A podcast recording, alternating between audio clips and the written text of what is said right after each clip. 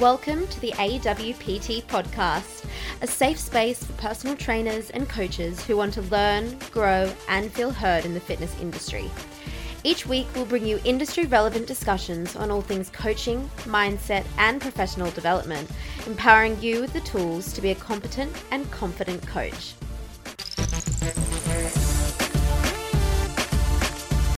Hello, everybody, and welcome back to another episode of the AWPT podcast. I am your host, Tara, and today I am joined by the amazing Emma Jane, who is a storytelling and marketing specialist.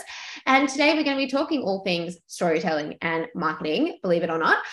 um, and before we do, I thought, why don't we just get Emma to introduce herself? Tell us a little bit about who you are, what you do, what you love, all of that good stuff. Thank you so much, Tara. Okay, firstly, I'm so excited to be here because I feel like the fact that we live really close to each other and we didn't really realize, like only a couple mm-hmm. hours away, is really cool to me. Yeah. Um, but to introduce myself, so yes, I'm Emma Jane. I am a copywriter, marketing, storytelling expert. It's a little bit of a long title, but I think what I do encompasses just so much more than just being a copywriter. Mm-hmm. And I've been doing that for over a year now professionally, but I've always written. Yeah, amazing. That's so good. So, in terms of your career background, if you said you've only been doing the copywriting and whatnot for a year, were you doing something else previously? Were you studying? Tell us a little bit about your life up until now when it comes to social media, marketing, all that good stuff. Definitely. So, I actually started my business as a virtual assistant. Mm-hmm. And to be honest with you, when I kicked it off, it was like just after 2020 had happened, which was the beautiful yeah. dumpster fire year that was.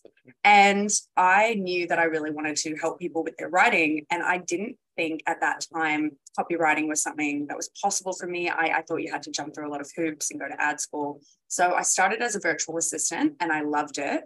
I did mm-hmm. that for probably, I would say, just under a year. And then by the end of that, all the clients that I had were saying, Well, you're just a really good writer. Can we just have you for writing? Like, that's yeah. what we want, um, which was really awesome. So I decided to make the pivot. I invested in some really great copywriting courses. But to be honest, my degree is actually in political science. So, very different degree, lots of writing still. Yeah. To be fair but yeah, very different degree. And some of the courses I've done were incredible. There's like in Australia specifically, there's some really cool copywriting houses, um, like Bossy Copy, like a shout out to them. They're just incredible. So there's really cool copywriters out there, and I was able to learn from them. And then when I pivoted, yeah, the business took off, and I was fortunate enough to work with some until today really incredible business owners. I love that. And I think that's so common. Like when you said that your degree was something completely different, but also not that different in the sense yeah. that all of the skills transfer. I know my degree is communication. So like PR journalism, that kind of stuff. And then I went down the fitness route for a couple of years and then everything kind of circles back and you use all of the same kind of skills, which I think is just a nice reminder that you're allowed to like change your mind and do different things and everything sort of like works out regardless. I love hearing that too. I definitely agree with what you said about things working out regardless. Yeah. I know for me, I'm I'm midway through a master's in media yeah. um, practice and I haven't gone back to finish it yet because the business took off and I, I sort of was balancing a couple things. Um, but it's really cool because what I what I do there in that master's, so much of that is then informed by my business, which is informed by mm-hmm. like my undergrad and all the other professional experience. So I think definitely to anyone listening, if, if you don't think what you're doing is relevant to maybe what you want to do one day, I I definitely think, especially in 2023, you can weave things in and make them relevant if you have the drive. Uh-huh. To do it.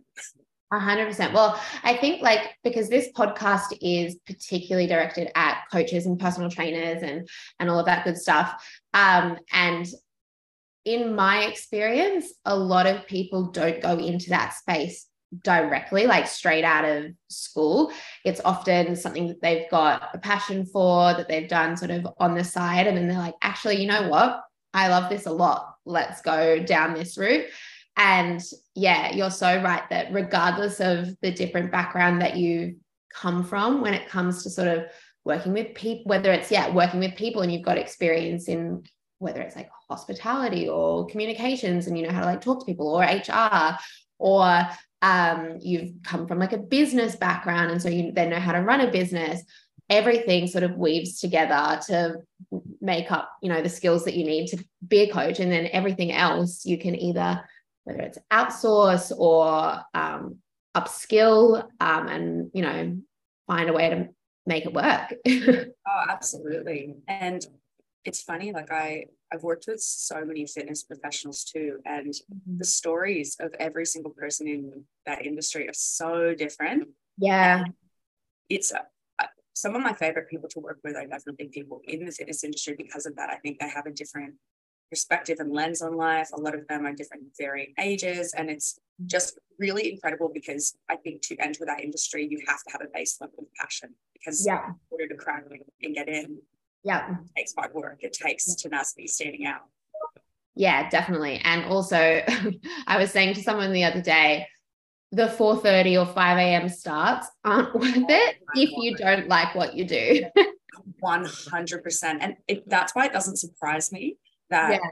people that you see in the online space who are really, you know, mentally resilient, grit, maybe coaches in their own right in a different realm, like business coaches, come yeah. from a fitness background. Like it does, it does not surprise me because if you're waking up at 4 a.m. to work with people and to be in a good mood, yeah, God, you were built for this. Like my hat is off to you. Yeah, exactly. So let's talk a little bit about storytelling, copywriting, um, marketing strategies, um, and go down that path for a little bit. Um, you obviously talk about being a storytelling expert when it comes to marketing. Have you noticed a trend, or how did you go down that path of sort of storytelling rather than just like flat out selling or marketing um, and, you know, go down that route? It's a great question.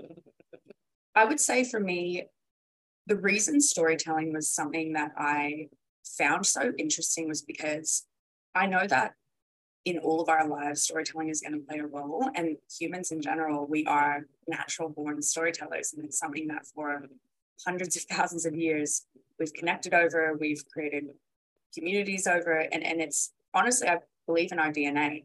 And so when I started delving more into the marketing side of things, which naturally came from copywriting because you start looking at analytics, you start looking at trends. I realized that as much as there is algorithms and, and data, and that is all very important, that at the core essence of the connections I was seeing between my clients and their audience and what they needed was connecting through stories. And especially for the service providers I work with, which is now all service providers that I work with, um, fitness industry coaches, designers, whatever they were, that point where their audience would really tap in and go, Yep, I think you're the one for me. I want to work with you. I noticed the trend that normally it was when they were able to share a really beautiful, vulnerable, real world connection with them through stories. So I thought, okay, there's something to this. Mm. I started focusing on it more with my copywriting clients, and the results were really powerful for them and I just enjoyed it so much because yeah, yeah, you get I get to connect with them as well. I get to learn a different texture of who they are.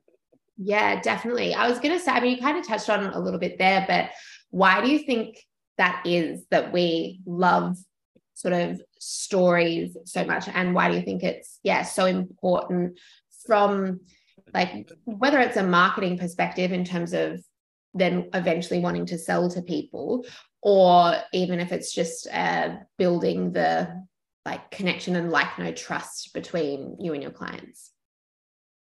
So i'm going to use an analogy to answer that. And i think story the best analogy i can use is through music. Mm-hmm. doesn't matter who you like. If i was to say taylor swift if i was to say like blink 182 it, it doesn't matter because at the core of music is telling a story. And I will, for this analogy, use Taylor Swift. Very on brand for me. very on brand for me, also. I'm a big Taylor Swift fan, and I'm going to own that 100%. All the best people are. Amazing. Anyone listening to this, I'm just going to go with the beautiful assumption that you're Taylor Swift fans. So she has a song called All Too Well, very Mm. popular song. And in that song, when you are listening, the visual imagery, the storytelling, the way that she has written the song takes you and transports you to that place. But the beautiful gift of it is that it's like a moment in time. She picks moments in time, and that's what you connect to because you connect them to your own experience and you connect them to experiences that you relate to that she's had, so forth. The reason that it is so powerful is because as humans, what we're constantly going to be craving is a way to see ourselves in someone else, but at the same time, a way to see someone and think you have something that I desire, that I want to embody, that I want to have. So, in the music analogy, we see a lot of ourselves in Taylor. We see a lot of our own experiences, but sometimes you'll be listening to music and someone, a good example could be, I don't know, Cardi B. She could be Mhm. rapping about something and you're like, I want to embody that. I want to Yeah. step that persona. So you've already connected with her storytelling because she's showing you what a possibility is Mm. you have all these different layers. And at the end of the day, when we meet up with our friends, when we're having dinner, what comes up is stories. So I think the reason storytelling is so important is because whether or not we're aware, we use it every day and we tell stories every single day. So Yeah. when you become aware of it, you can almost tweak it and use it to your advantage, I guess, in, in business because you're going to be telling stories regardless. So you might as well make them effective and help you sell and make an impact to what you're doing. Yeah, I freaking love that analogy. First of all, any Taylor Swift analogy is a good analogy in my eyes. Um, especially all too well is like the classic 10 minute version, like Yeah. taking on that journey. Um, um, but no, I 100% agree. And it's interesting that, that even the two examples that you used in terms of connecting with someone and seeing yourself in someone else or having that more, I guess, like aspirational approach. I feel like, and I'd be interested to hear your opinion on this, potentially like pre COVID um, and pre lockdowns and stuff like that, there was definitely a bit more aspirational style marketing like even when it came to whether it was fitness influencers or um, celebrities or just like generic sort of ads and advertising it always leaned more towards here this is what you want to be. In order to get to where you want to be you should buy this product or do this service or you know invest in me. Whereas i feel like potentially post lockdowns and post COVID, there's definitely been a bit more of a trend towards like relatability and wanting people to see themselves in you and connect with you. And I'd be, yeah, interested to hear your thoughts on that. What a good question. Oh, I love that. Because that's something that I've spoken to friends about. Mm, People in my life who also love analyzing marketing trends and yeah.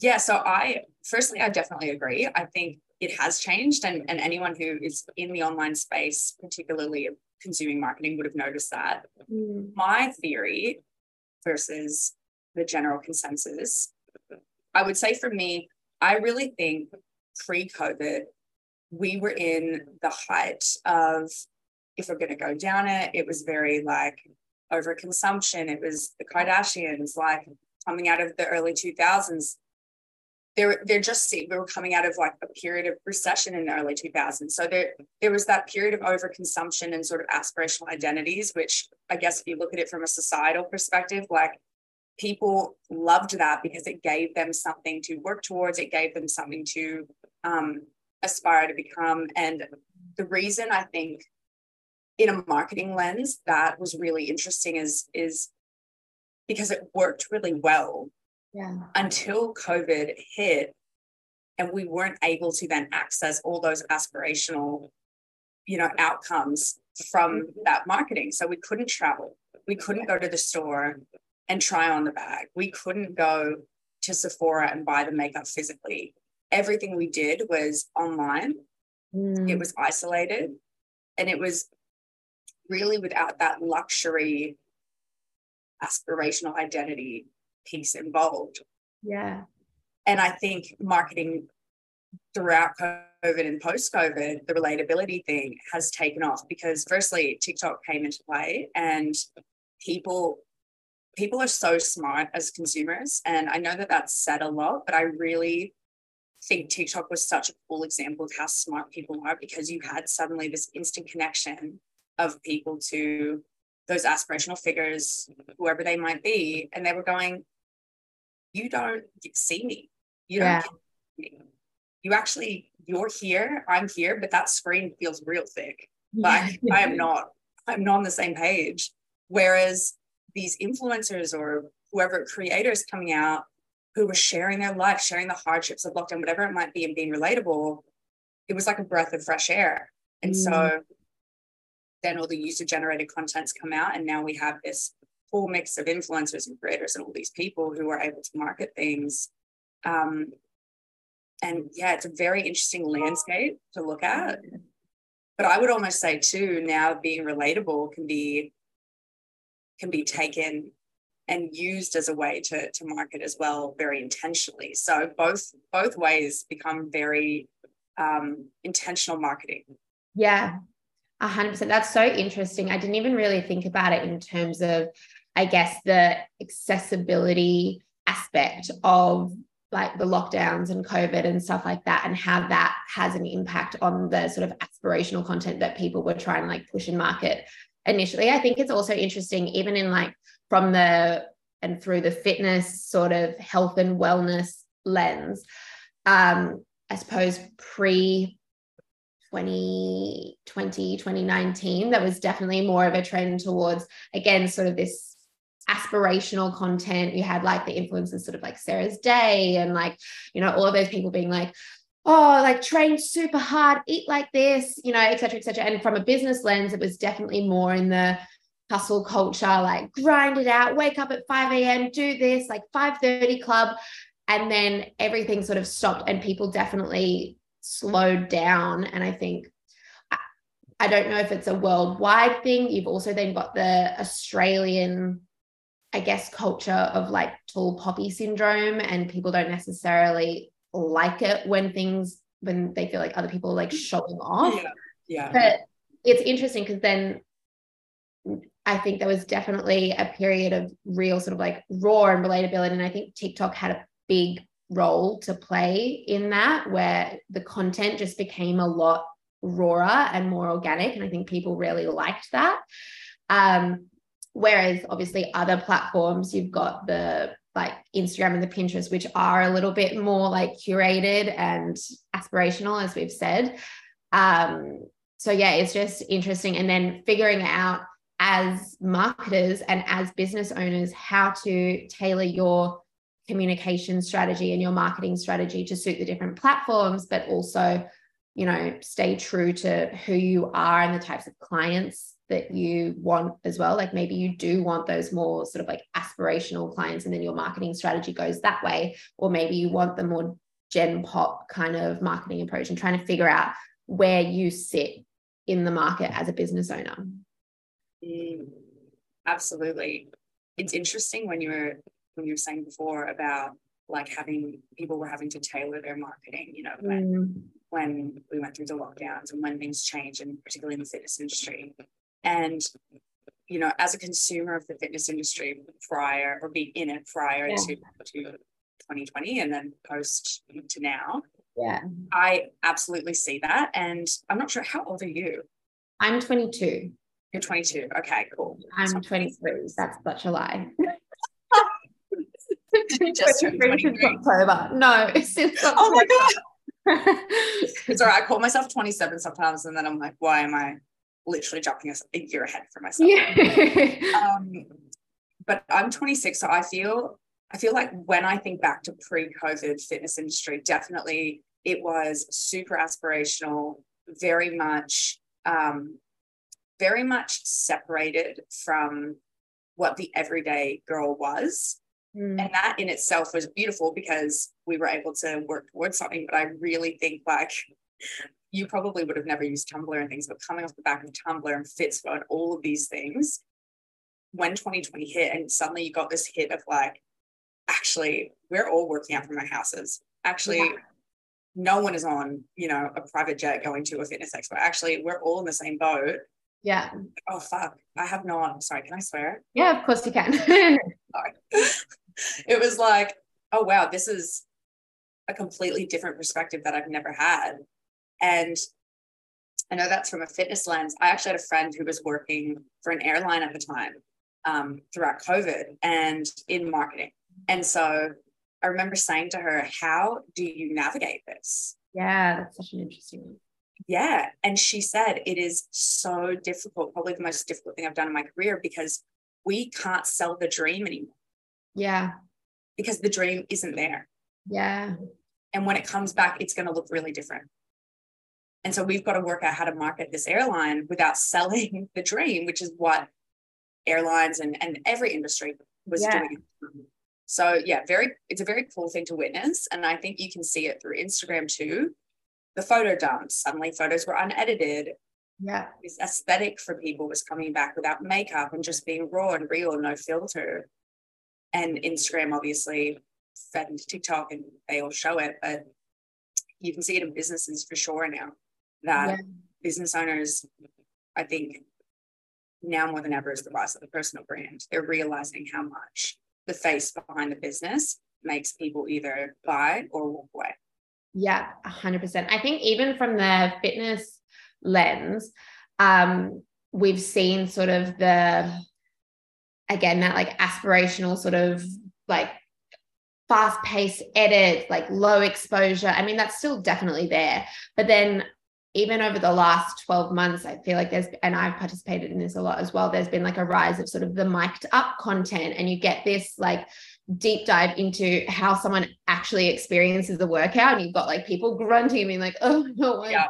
here, and like cracking jokes and stuff like that. So you get a real like deep dive lens into people's experiences and people's workout as opposed to like do this do this do this and you'll look like me or like eat this and you'll you know look like me. People are really interested in the human behind the brand as you said and that sort of personal brand um, I guess, like marketing approach. And so we've touched on it a little bit, but how would you say that that like storytelling approach or, you know, emphasizing the personal brand and the identity side of things looks different to, I guess, like a flat out selling or telling approach when it comes to social media? I would probably say if you're on social media, and I'm going to just use Instagram as the example because that's what I predominantly use and where I connect with you. I think on Instagram, if you're going to take the approach of doing like a hard sell from a marketing perspective, there's no there's no hard and fast rule that things like that don't work, right? It's all going to come back to how your audience relates to you, how the people who are actually because at the end of the day, it's just a bunch of people in your audience who are choosing to be there, choosing to consume your content because they feel like you are there with something to offer them, whether that's an emotional connection, whether that's entertainment, whether that's an actual product, whatever it is. So if you're going to hard sell to them and they're not responding, then great, you've have data collection that that doesn't work. But yeah. for a lot of people, I know a lot of people who built up personal brands at the point now they can rock up and and actually do a hard sell. Yeah. But it took behind the scenes, or not even behind the scenes, on the scenes, was the years or at least countless, countless hours of building the trust, the likability, the the know factor for mm-hmm. their audience. So that's where the storytelling comes in. So I think you've really got to lay the groundwork. You know, I was speaking to someone who is I've worked with a lot of personal trainers before and people in the fitness industry. And they said, Oh, I don't know if I should make a separate account for, you know, when I post stuff about me going away and doing trips and all this stuff, and then leave my PT stuff with PT. And my perspective was people know the, the value you bring to them as a PT. And obviously, you want to keep it relevant on your Instagram. But if you can find ways to weave in these stories and these experiences about what you do in a way that relates to your work, you then hit the jackpot. It's like the golden mm.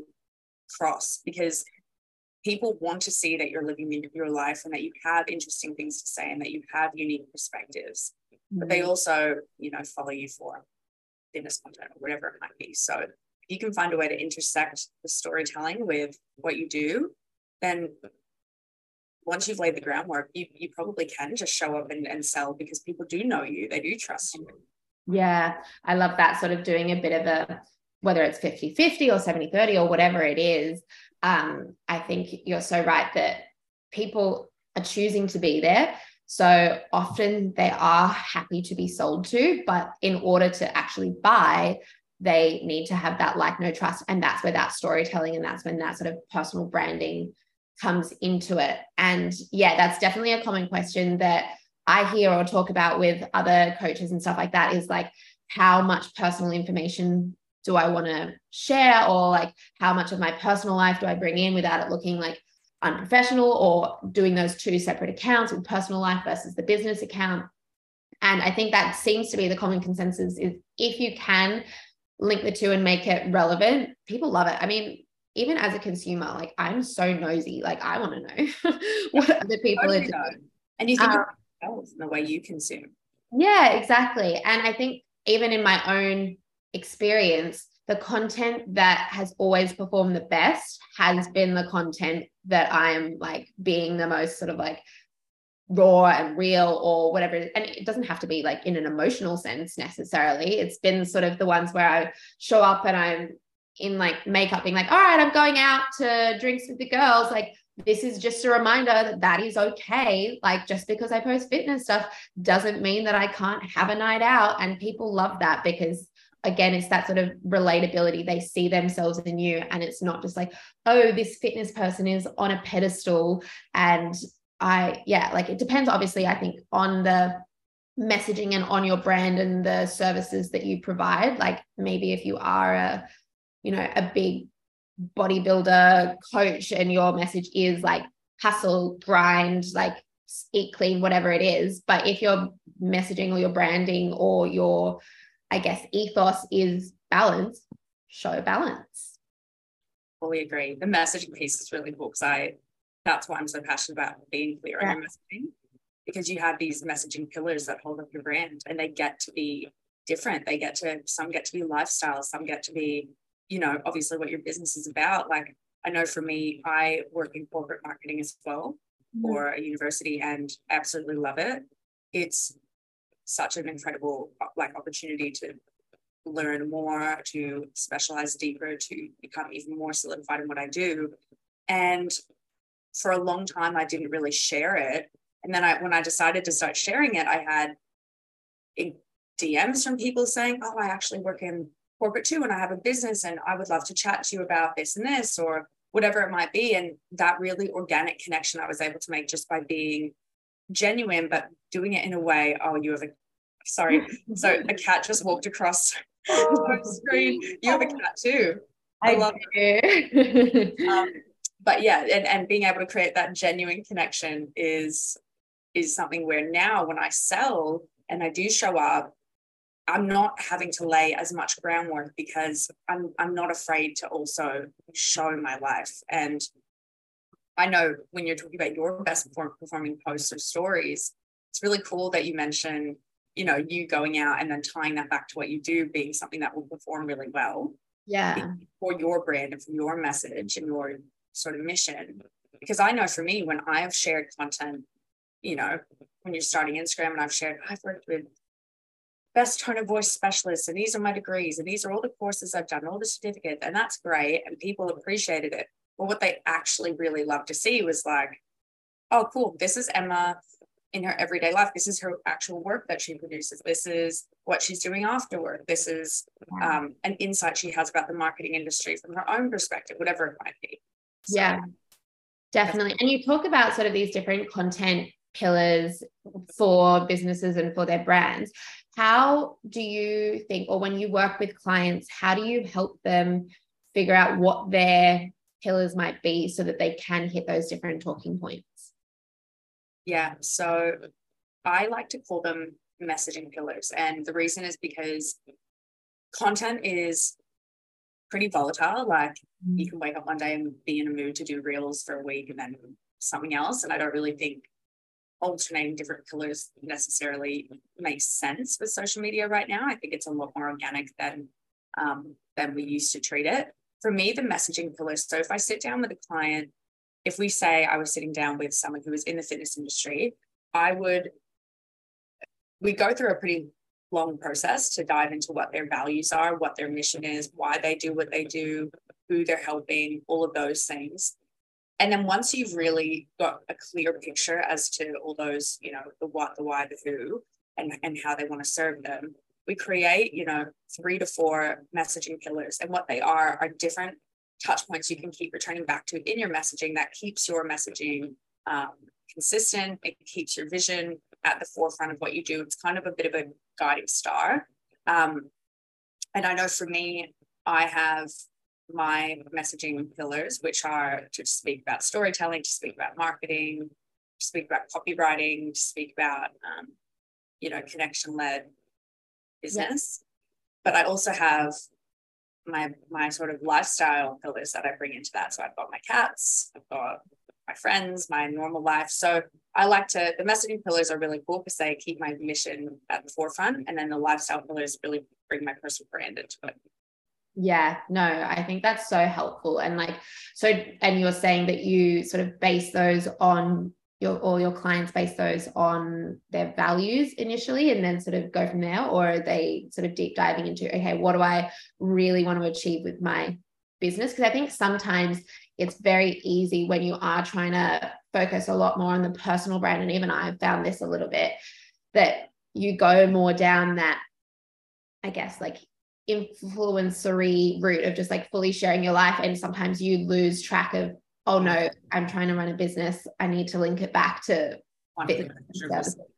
Oh, exactly. Okay. So that's sort of, I know we sort of touched on that before, but that's exactly why the messaging pillars are so important. Because if you just said lifestyle pillars, if I was just talking about my cats and going out and to eat for a nice dinner and you know yoga or whatever else I like, yeah. that's great.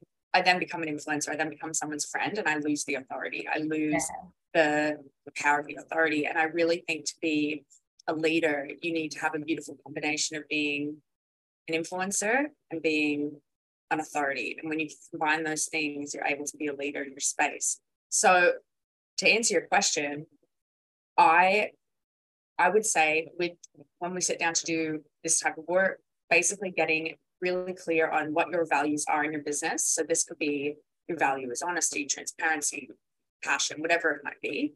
Get really clear on what those values are. Usually there's four or five that would come up as core values.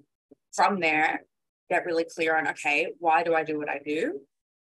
Who do I do it for? Mm. Once you have the answer to those questions, and you can go really deep into them, this is just yeah. sort of the, the general scaffold.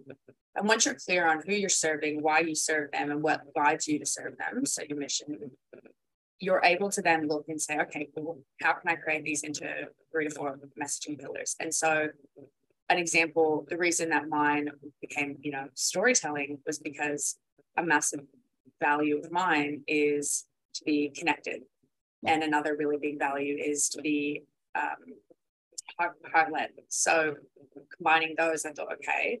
And then I'm here to help people tell their story. All right, naturally, a pillar for me is going to be storytelling. That makes sense so on and so forth. So if you're in the fitness industry, your pillars could be something about, you know, a balanced lifestyle, if that's something you're passionate about. It could be something to do with, you know, eating to fuel your body. A third one could be something like, you know, more holistic health, like looking at health just beyond the gym, beyond food. And then your fourth pillar is whatever you choose. And that's really cool because then when you're creating content, you're creating courses, programs, whatever you're doing as a business owner, you can have those guiding you. And you can mm-hmm. see where you speak about one more than the other, how you can integrate them, bring more than one in, do it like that. Yeah, definitely. And even just seeing what your audience responds to the most, like if they respond more towards the, you know, holistic approach to health, or if they do respond more to like the exercise or like educational based content or you know whatever it is i think that's yeah super helpful even from like a if we're looking at marketing and copywriting and whatnot even from just like a business analytical perspective it helps you to sort of zoom out and be like okay well actually what's working as opposed to zooming in on more of that kind of connection creativity piece as well. Absolutely.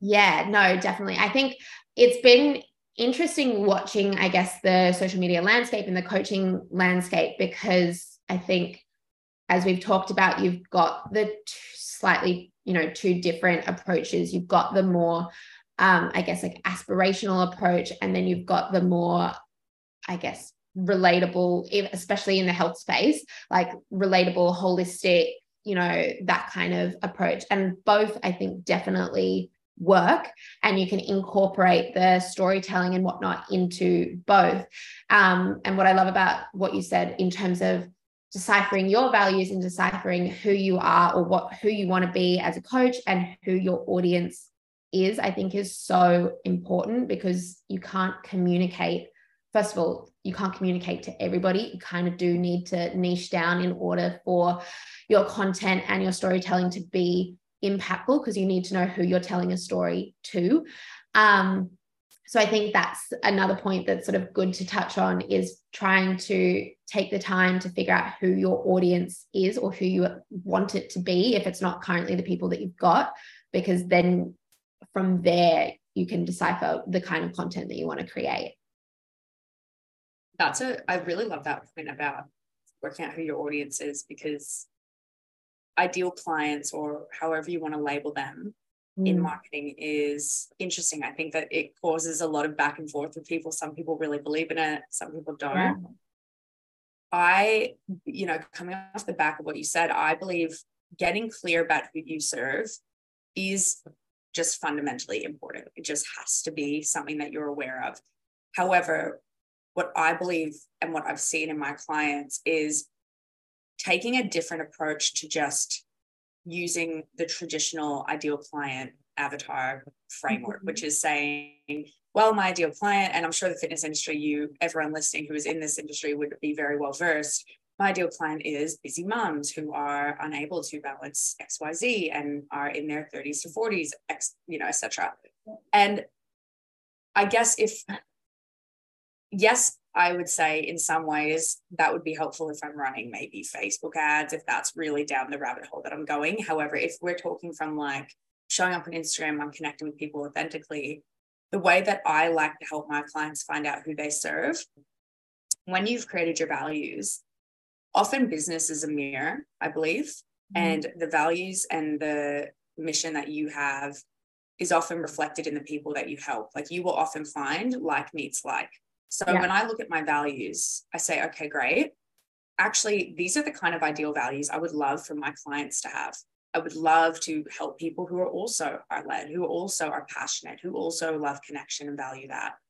And my sort of niche or ideal client becomes well, I help women, entrepreneurial women who are passionate about what they do, who are heart led, who believe that connection is at the focus of their business, et cetera, et cetera. So it becomes a lot less about the tent, like she's this age, yeah. does this for a job. And it's more, well, this is the kind of human that I'm going to call in. She could be any age. She could be any type of business, mostly service-based businesses. I do specify that. But besides that, she could live anywhere in the world. She could have kids. She couldn't. Yeah. I don't care. But yeah. I know who she is at her heart. And that's who I speak to. Yeah, no, I love that. And that's definitely something we talk a little bit about on the podcast quite regularly is I think, especially for fitness and coaching spaces, we typically, whether we realize it or not, gravitate towards clients that are us, but maybe like five years earlier or whatever it is, or like us when we first started getting into the fitness industry. So, whether it was like in my case, someone who was just a complete newbie and didn't know what they were doing and like wanted to learn and was really keen and optimistic and stuff like that, or if you know other coaches have come from a sporting background and then want to go down that like route of strength and conditioning which i think then makes the connection piece a bit easier almost because it's so it is really relatable because you're telling people about your experiences and most likely they're the kind of people that you want to be helping anyway. Absolutely. And you know for anyone listening to this marketing is fluid, right? Like you can hear all of what I'm saying or all of what we're talking about and think, doesn't apply to me. It's not what I want to do. And that is so fine. So I say all of this in the sense that for most businesses, most service providers, this is naturally the way that, as you were saying, that things will progress. You do want to help people who are, you know, three to five steps behind you. yeah. we're that couple years behind where you were because you know how to speak to them. And that's why your values and getting so clear on, you know, who you are as a business owner and, and what you stand for and your mission is important because it will be mirrored in the clients that you are talking to. And mm-hmm. there's nothing more powerful, in my opinion, is making content that I needed to hear yeah. ago, that I needed to hear four or five years ago, a year ago, six months ago. Doesn't even matter the timeline. So yeah, I couldn't agree more. I think um I think being unrelatable is is interesting in in this sense because your ideal clients do have something to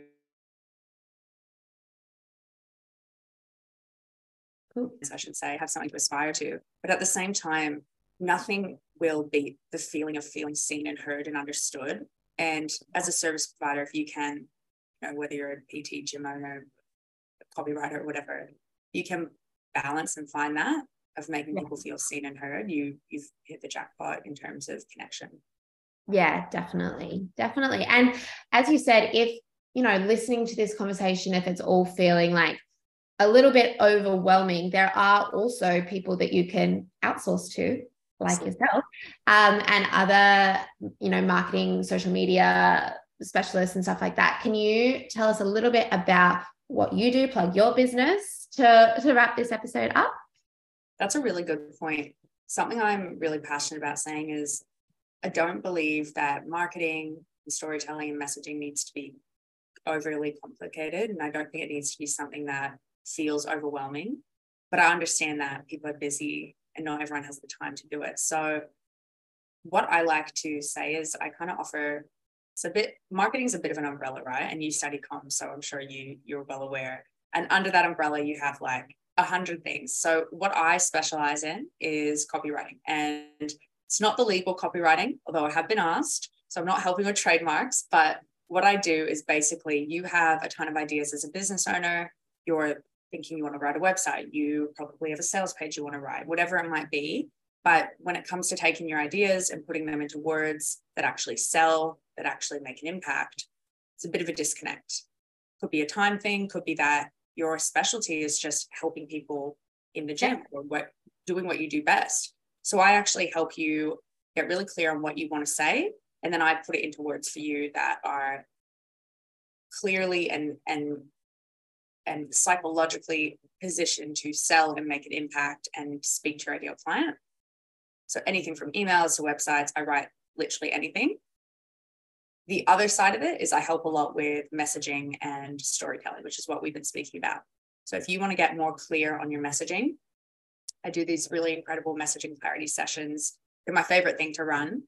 And they were born out of this desire that people had when they were coming to me to get clear on their values, their mission, their tone of voice, who they were speaking to, so that mm-hmm. they could go show up in their socials and they could speak with that, that level of confidence. So that's really beautiful. And I also am starting to run more programs. So I just wrapped up a mini mastermind for two weeks on messaging, mm-hmm. how to get mm-hmm. really clear in your message. And that was just incredible with eight ladies inside. And I will be having more masterclasses and programs. So depending if you want to learn how to be a better writer yourself and how to be more clear, or you want to outsource it because you're just a very busy CEO and it makes more sense. I do both. Amazing. And where can people find you if they do want any of those services? So Instagram would probably be the main place right now. Mm-hmm. So if you go to This is Emma Jane, you'll see me. You'll probably see my cats. Mm-hmm. I have two orange cats or rescues. um, and I like to share share parts of my life. So you can find me there. Otherwise, I'm dabbling in LinkedIn. I'm getting there. I do enjoy it. I'm a writer at heart, so yeah, get more space to just speak my mind. Mm-hmm. So find me on LinkedIn under Emma Jane. Perfect. Places. Okay, perfect. And I will have both of those linked in the show notes. So if yeah, if you are wanting to have a bit of a brainstorming strategy sesh and figure out how you can up level your um, content and your messaging and your strategy or if you're wanting to outsource because I, I know you know a lot of coaches and personal trainers depending if they're in the online space or on the floor we're all a bit time poor and as we've talked about everyone's allowed to have different zones of genius and i think like marketing and social media isn't everybody's, which is so fine. So outsourcing is also an amazing option. I'm just a freak that likes it. So yeah, exactly. But I think as we've said, and hopefully people can hear from this episode, it doesn't have to be this super overwhelming thing. It can be you sharing what you're doing, what you're passionate about, and people love that and connect with that. Absolutely. And on a parting note is marketing really is just getting eyes onto your mm. magic and what you're trying to share and your mission. That's all it is. You know, it's getting more visibility to getting more people impacted by what you do. It's it's a beautiful thing. And it definitely doesn't need to be overwhelming and people selling you hundreds of thousands of different perspectives and, and all the things. It just gets to be your sharing your story and people, the right people get to hear it. Yeah, amazing. I think that is the perfect place to end this episode. So, thank you everybody so much for listening to this week's episode of the AWPT podcast. I will be in your ears next week. Listening to the AWPT podcast. If you enjoyed this episode, don't forget to share it with your friends and fellow coaches and subscribe for weekly episodes and content.